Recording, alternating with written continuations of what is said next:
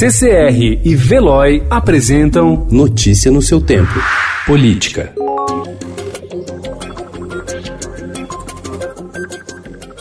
Nem 24 horas depois de o Supremo Tribunal Federal autorizar a abertura de inquérito para investigar quem organizou e financiou atos em defesa da ditadura no domingo, o presidente Jair Bolsonaro fez um gesto em busca de pacificação com a corte. Logo pela manhã, Bolsonaro repassou ao presidente do STF, Dias Toffoli, uma mensagem pelo WhatsApp em tom conciliador. Horas mais tarde, Toffoli abriu a sessão plenária do Supremo com um discurso em defesa do tribunal e da democracia.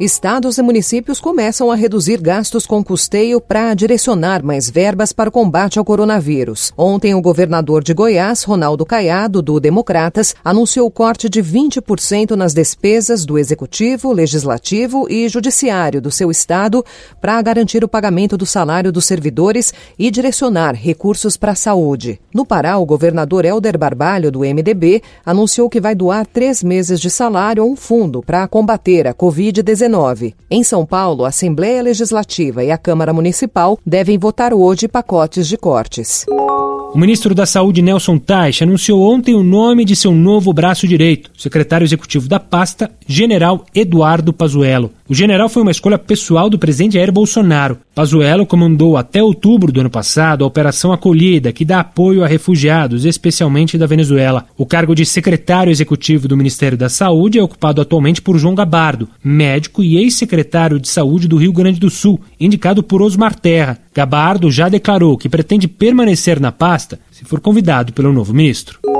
Ex-diretor de redação do Estadão, o jornalista Fernando Pedreira, de 94 anos, morreu na última terça-feira enquanto dormia em sua casa, no Vale das Videiras, distrito de Petrópolis, na região serrana do Rio de Janeiro, vítima de falência múltipla dos órgãos. Pedreira deixa a viúva Monique, com quem era casado havia 48 anos. No Estadão, Pedreira foi o primeiro chefe da sucursal de Brasília a partir de 1960. Trabalhava na capital federal quando ocorreu o golpe militar de 1964. Notícia no seu tempo. Oferecimento CCR e Veloy.